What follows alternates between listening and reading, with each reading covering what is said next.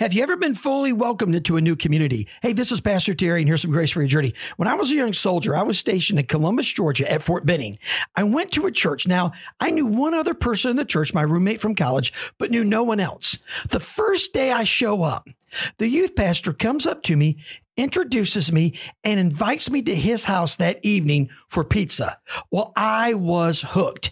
He understood Romans 15 when the apostle Paul said this, therefore welcome one another as Christ has welcomed you for the glory of God. Be open, be receptive, welcome people and you'll be a blessing to them and you'll find unbelievable grace for your journey.